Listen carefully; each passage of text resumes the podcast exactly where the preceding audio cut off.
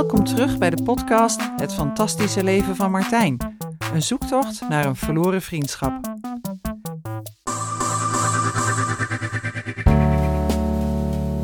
In deze aflevering verdiepen we ons in de liefde van Martijn voor boeken. Dit doen we samen met Els, die net als Martijn een enorme passie voor lezen heeft. We beginnen met Camille. Zijn naam stond ook op de lijst van de ceremonie, maar ik kon hem niet thuisbrengen. Ik vroeg daarom per mail aan Jacqueline of deze naam haar iets zegt. Zij geeft aan dat Camille de leidinggevende van Martijn was bij de PvdA in Brussel. Wat een goed nieuws! Ik had dus al die tijd naam en mailadres van iemand bij de PvdA. We hebben kort contact en omdat Camille in Frankrijk is, houden we het interview vervolgens telefonisch. Mijn eerste vraag is: kan jij herinneren wanneer en hoe jij Martijn hebt leren kennen?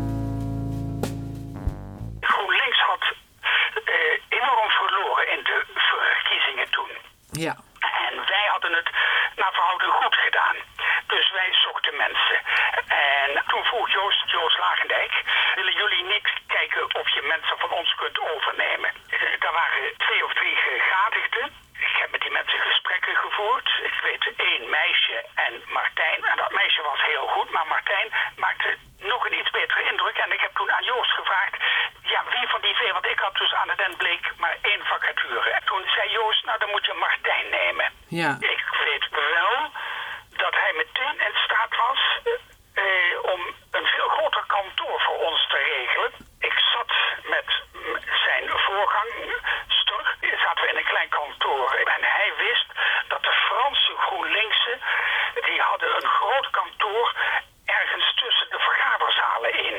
En hij wist dat dat vrij kwam. Ja. En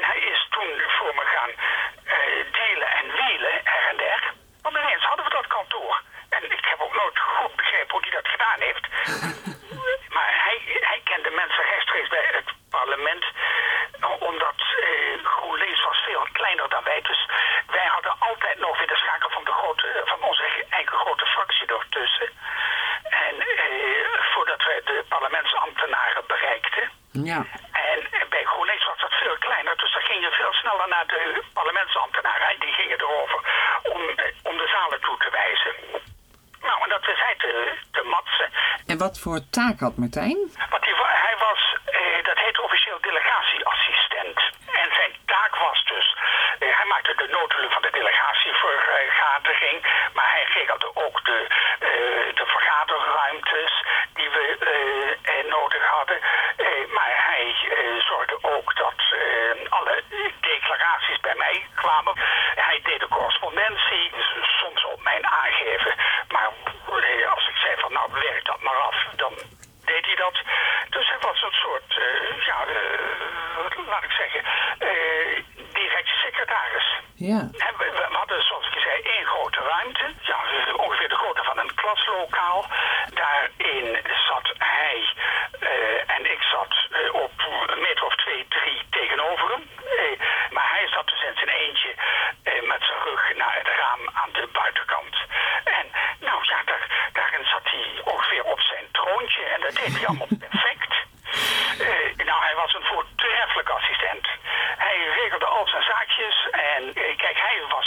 in Brussel. Ik was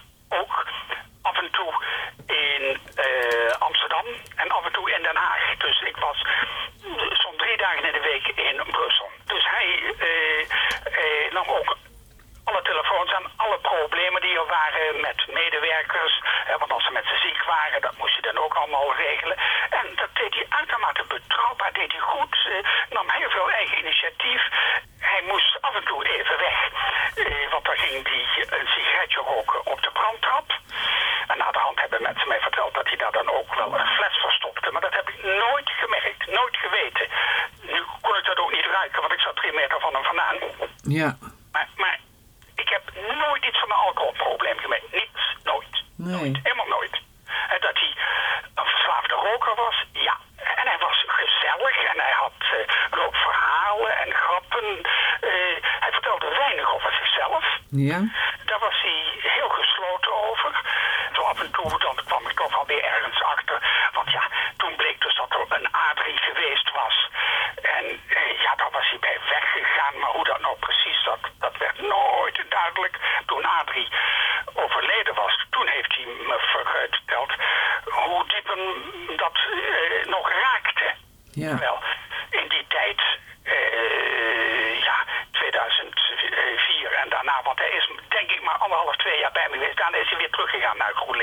Kijk, wat wel frappant is, is dat eh, Adrie is in eh, april 2005 overleden. En waarschijnlijk werkte Martijn dan op dat moment bij jullie. Kan je herinneren dat bijvoorbeeld Martijn dus vertelde dat Adrie overleden was? Eh, nou, ik weet wel dat we er enorm over gehad hebben, want dat hij het ook enorm op prijs stelde dat ik naar die begrafenis zou komen. Dat weet ik. Ja.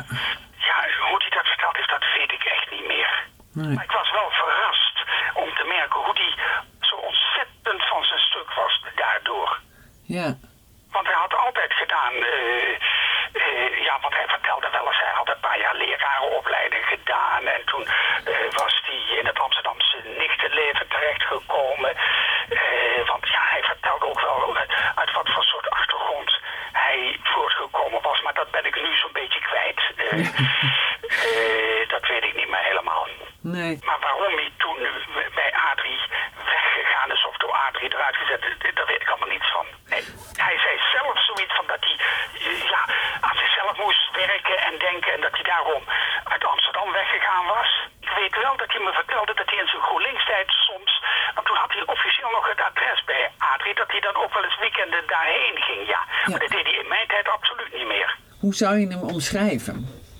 Toen, toen hij bij jou werkte. Rossig, dat was het eerste. Dat is, eh, Rossig? ja, een Oh, beetje zo. rostig.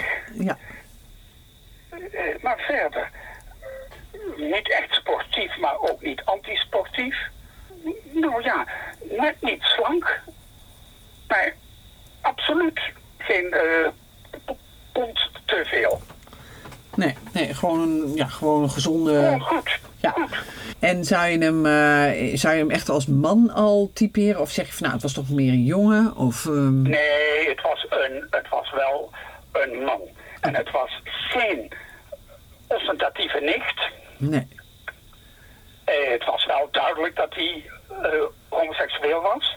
Maar niet echt een heupwiegende nicht. Absoluut niet. Nee.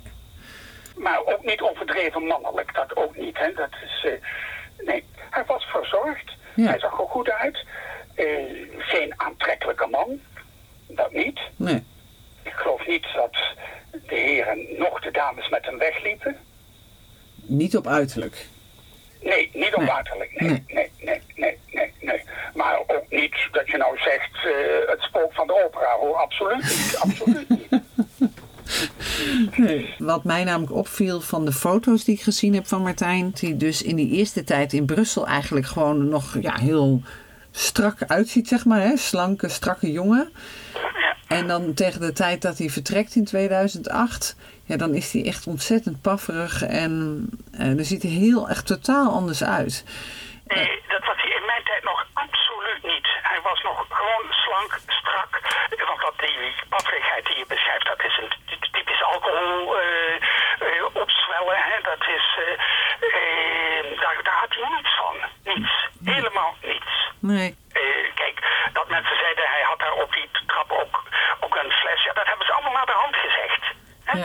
Eh, toen hij toen die helemaal dood was. eh, want ik ben nooit met hem op die brandtrap eh, gegaan. Want ik rookte toen al eh, een aantal jaren niet meer. Dus ja, ik had geen behoefte om daar ook te gaan staan roken. Eh, en eh, eh, ik heb ook nooit iets gemerkt. Hij, zijn, zijn werk klopte. En ik ben helaas nogal wat mensen ge- eh, gewend geweest die eh, eh, onderuit gingen door verslavingen. En met name alcoholverslavingen. En dan zie je dat langzamerhand wegglijden. ja. Hè?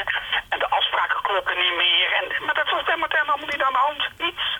In mijn tijd helemaal niets. Nee. Nee, nou Misschien ja. is dat na, na de dood van Adrie gekomen. Ik weet het niet. Ik weet het niet. Maar ik heb dus eigenlijk n- nooit enig alcoholprobleem bij hem gemerkt. Eh, en, ik, eh, en ik zou net als Jacqueline mijn hand in het vuur voor hem gestoken hebben. Kijk, ik heb eh, wel eens grappen met hem gemaakt of hij dan niet eh, eh, eh, achter de jonge heren aan moest. En dan was er altijd, mm, ja, dat moet laat maar. Hè?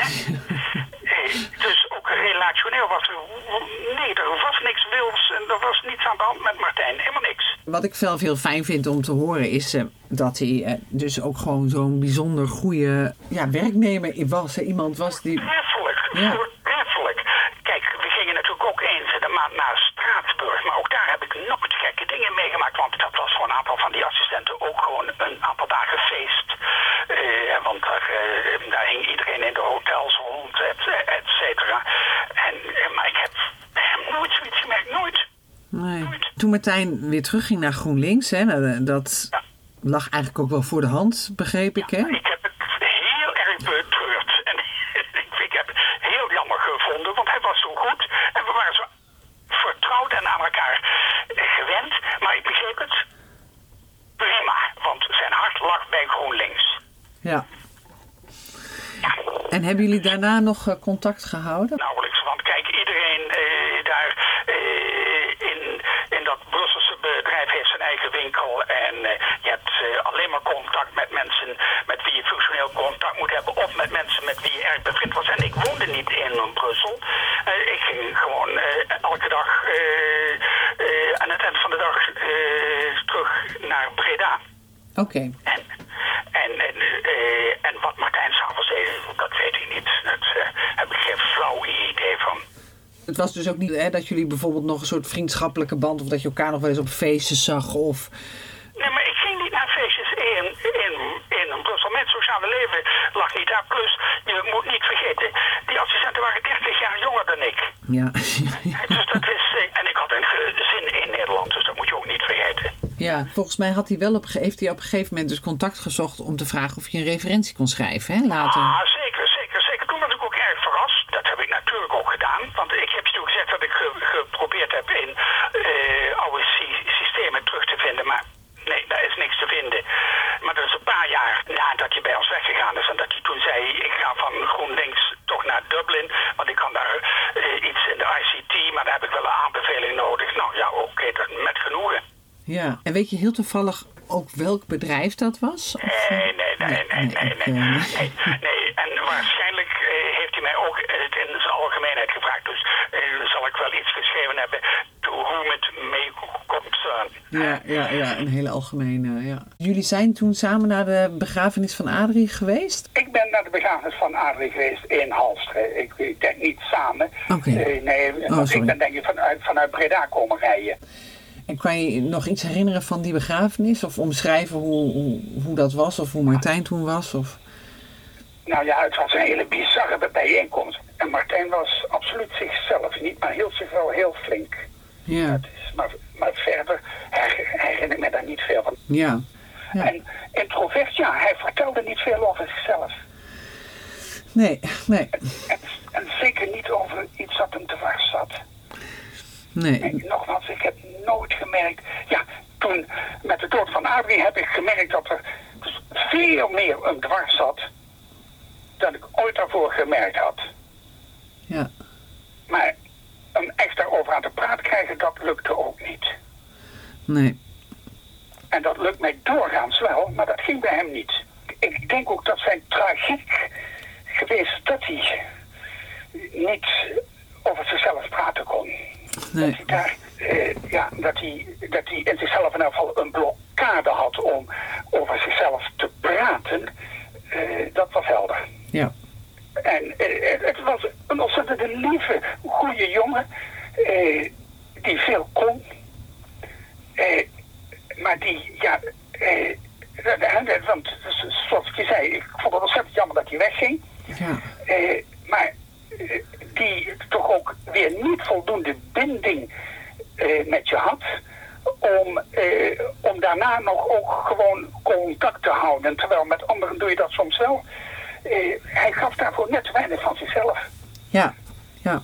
Ja, ja doodzonde. Ja. Ik weet in dat ik ontzettend geschrokken ben toen ik dat bericht kreeg van, ik weet niet meer, was het Katelijnen of zo die mij belde en dat niet weten van Jezus Christus.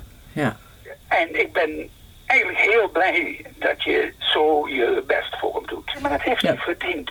Een leven dat, dat zo snel en zo tragisch moet aflopen.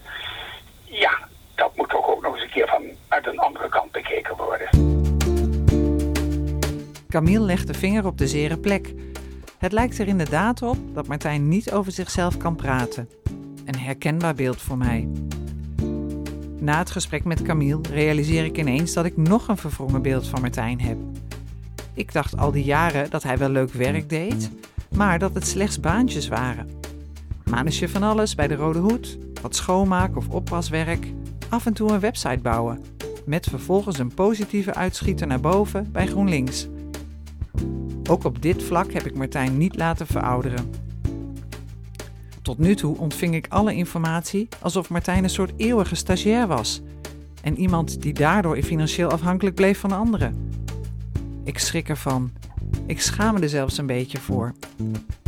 Ik luister het interview met Alexander en Charlotte nogmaals en hoor andere dingen. Martijn is een daadkrachtige en stressbestendige organisator die ook inhoudelijk sterk en betrokken is. Wat ik ook voor het eerst hoor, nu ik anders luister, is dat zijn collega's het mogelijk achten dat Martijn bij de verkiezingscampagne van Obama ging werken. Zij vonden hem dus capabel. En zoals Jacqueline zei, ze had zelfs geen enkele twijfel. Ik ben blij dat ik dit beeld van Martijn voor mezelf heb kunnen rechtzetten.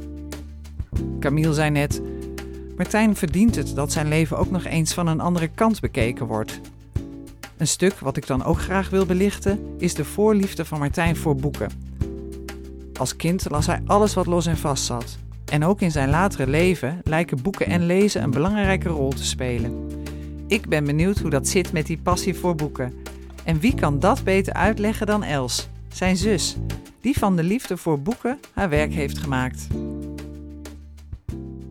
Nou, het is misschien wel leuk uh, om even te bekijken, maar ik heb een soort collage gemaakt uh, van een foto van Martijn uh, op een boekenmarkt in, in Brussel. En ik heb een aantal foto's gevonden van mijzelf in dezelfde soort pose voor zo'n zo'n oude boekenkraam, zeg maar. Dus ik vond het wel heel grappig om dat bij elkaar te zetten. Want ja, zo zijn wij wel natuurlijk. Op deze manier wordt, voel je je extreem verbonden ja. zonder dat je Ik dacht van, nou moet je kijken zeg. En zie je, zie je dan ook, David, dat Martijn en Els gewoon op elkaar lijken? Hè? Ja. In gezicht? Nou ja, in gezicht, maar vooral ook in zo'n houding. En ik zie gewoon jullie allebei genieten van zo'n boekenmarkt. Wat, wat doet zo'n boekenmarkt met je? Ja, je, je bent tussen de boeken en uh, het gevoel van uh, je kan iets ontdekken. Iets wat je al uh, een tijdje zocht bijvoorbeeld. Of je komt dingen tegen, ja, iets over de geschiedenis wat je interesseert. Of ik wil niet zeggen dat een, als een boek oud is dat het dan niet interessant zou zijn of zo. Maar het, is, het gaat mij niet om, oh, een eerste druk van zus en zo of zo hoor. Nee, dat is het niet bijzonder dat je dus een collage van jezelf en Martijn hebt gemaakt. Ja. Bijna alsof jullie samen op een foto staan op dezelfde markt. Ja. Moet best kippenvelgevoel ja, hebben gegeven. Ik vond het zo ontzettend leuk uh, om te zien dat die foto gemaakt was van hem. Ja. Van, ja, dat is super herkenbaar natuurlijk. Ja. Even, je hebt een aantal boeken hier neergelegd, want je hebt hier in huis ook een eigen bibliotheek, hè? Ja, de kamer die hiernaast is, die staat ook vol met boeken. Ja, en heb je nu een aantal boeken uitgehaald. Ja, nou ja, dit is iets uh, uit mijn jeugd eigenlijk. Het boek is verschenen in 1971, dus een jaar nadat Martijn uh, geboren was. En ik woonde nog een tijd thuis natuurlijk. Hè. En ik deed de bibliotheekacademie en wij hadden ook een, een les dat je voor moest lezen en ook verhalen vertellen. Dus dat vond ik heel leuk om dat aan hem een beetje uit te proberen. En een van mijn favoriete boeken uh, was Puk van de Petflat. en het verhaal van de stampertjes, dat vond ik echt, uh, ja, dat is een van mijn favoriete boeken. Ja, ja. een heel klein stukje het voorlezen. Oh ja. Mag ik een stukje stampertje voorlezen? Ja, ja. leuk. Zo leuk. Even kijken hoor. Oh, deze is wel leuk. Na Echtwijk aan Zee. De tekeningen doen het ook, hè? Ja, absoluut. Ja. Pluk werd met een schrik wakker en keek op zijn wekkertje. Zeven uur! Hij had zich verslapen. Om zes uur zouden de stampertjes vertrekken in hun auto met Aagje. En hij had beloofd om mee te gaan. Ja, wel met zijn eigen kraanwagentje. Maar hij had afgesproken dat hij achter hen aan zou rijden. En nu was hij een uur te laat. In drie tellen had Pluk zich aangekleed. Hij nam het lege punaise doosje en zei tegen Zaza... Kom gauw in je doosje, we gaan weg. Vind je het erg als ik thuis blijf? vroeg Zaza. Zeelucht is erg slecht voor kakkerlakken. Maar dan ben je zo lang alleen, zei Pluk. Misschien wel een hele week. Het hindert niet, zei Zaza.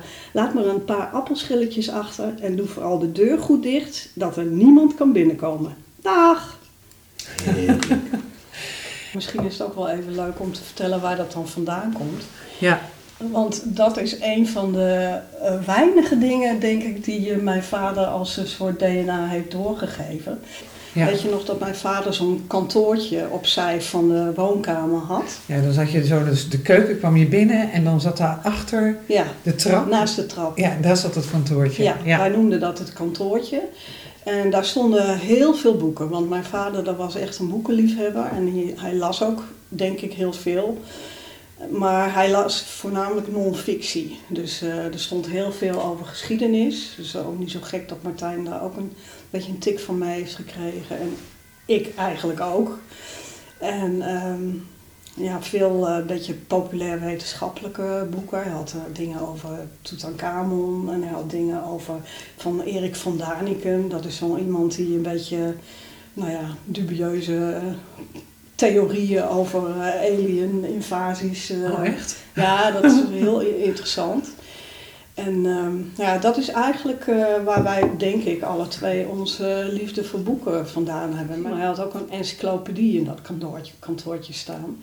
En dan kwam ik thuis uit Groningen en dan vertelde Martijn mij van... ja, ik ben ook in de Winkler Prins begonnen.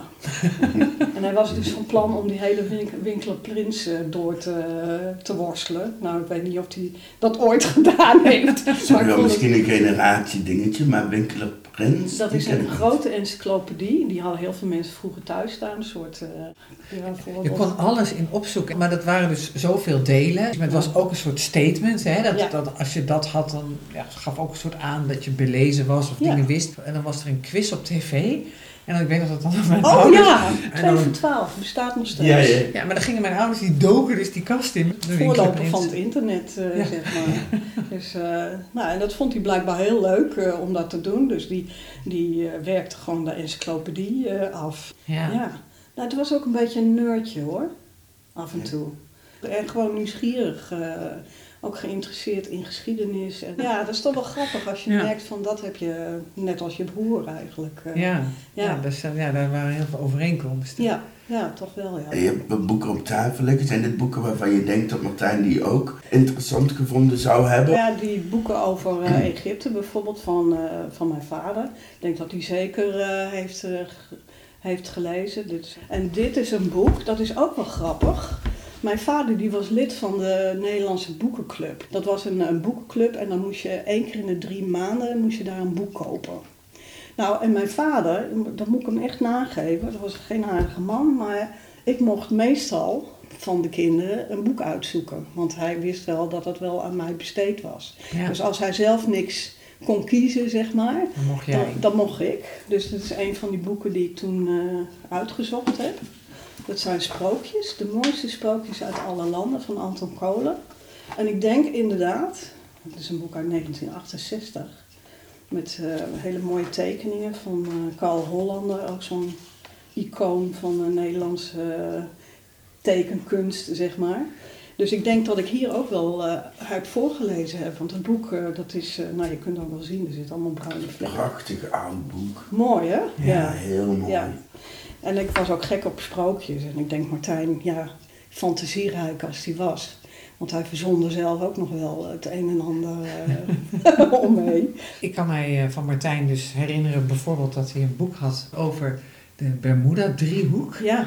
Dus, maar dat komt een beetje Ja. bij jouw vader vandaan. ja, dat denk ik wel. Ja. Want dat is in dezelfde, hetzelfde idee van die Erik van Daniken eh, met zijn eh maffe theorieën. Maar dan, ja, Bermuda driehoek, dat is ook zoiets paranormaals-achtig. eh, Ja, Wa- waarvan iedereen denkt van, nou ja, dat is flauwekul. Maar eh, ja, dat is inderdaad, vind ik niet zo gek dat dat daar gevonden is. Ja. ja. Ik kan me van één moment herinneren dat Martijn eh, Hotel New Hampshire aan het lezen was van John Oh ja, Irving. ja. Als jij aan Martijn denkt zoals jij hem gekend hebt, wat denk jij dan dat hij mooie boeken zou hebben gevonden? Nou, John. Irving denk ik dat heel goed bij hem zou passen. Want dat is natuurlijk een en al fantasie. eh. hij heeft prachtige boeken geschreven eh, over honkbal en, eh, en worstelen. En, maar De Wereld Volgens Goud bijvoorbeeld Ja. gaat eigenlijk over een soort van ehm, eh, geschiedenis over de feministische beweging is het. Door de ogen van dat jongetje gezien. Ja, Dus dat is heel grappig. Een soort groei naar volwassenheid. En hij Ja. heeft inderdaad Hotel New Hampshire. Er komen ook allerlei vreemde personages in voor, volgens mij. hij is al, het is ook best absurdistisch, want er zitten altijd gekke dingen in. Beren, Beren, ja. beren altijd, en worstelen en, Free the Bears, ja. Ja, dat past heel goed bij hem, inderdaad. Ja. andere schrijvers. ja, je had eigenlijk toen nog niet zo heel veel schrijvers die ook over eh, homoseksualiteit schreven. Hè? Mhm.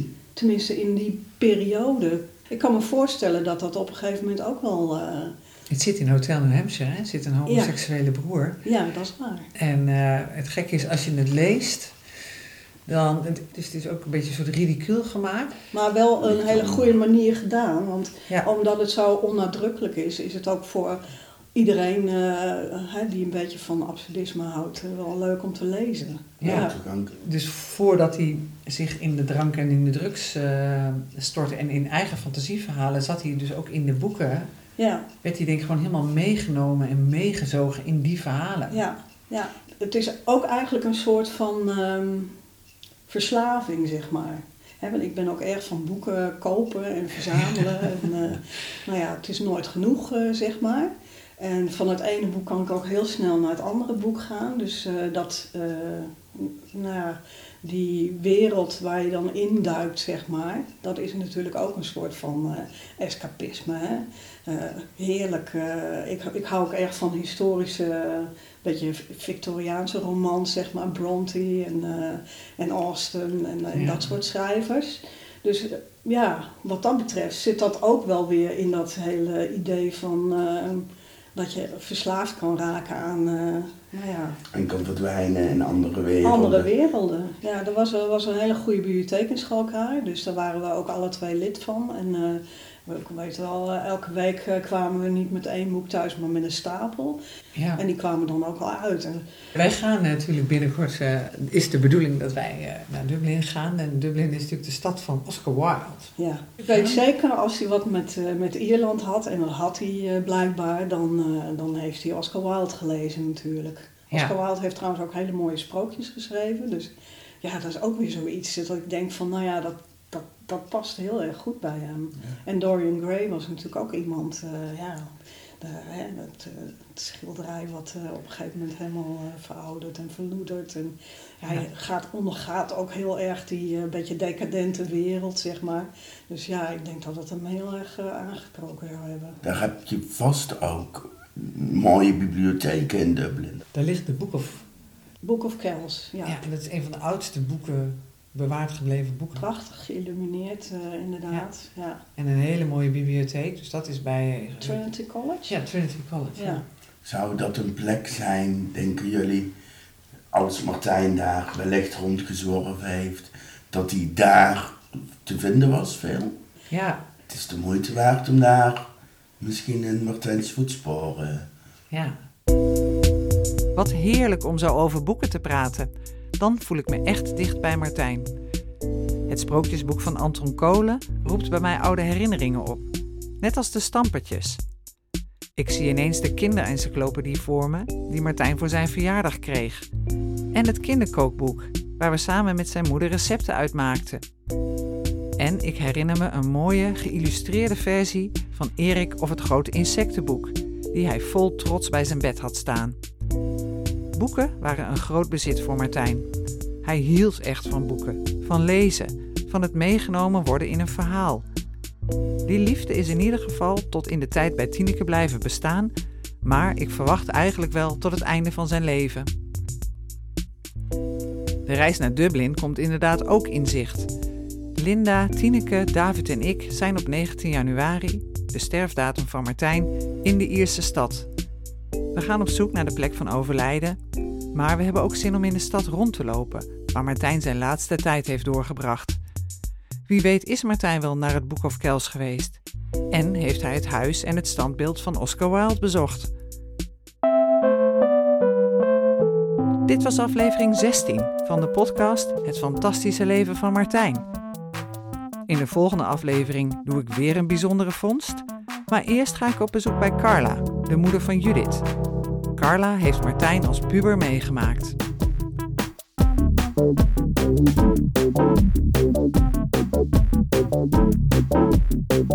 Kan je vertellen uh, hoe jij uh, Martijn herinnert? Was die hele lieve, zachte jongen. Die, die ja, naar mijn idee het heerlijk vond als hij gewoon uh, bij Judith van bij ons was. Ja, hij voelde zich thuis. Hij voelde zich gewoon thuis, ja.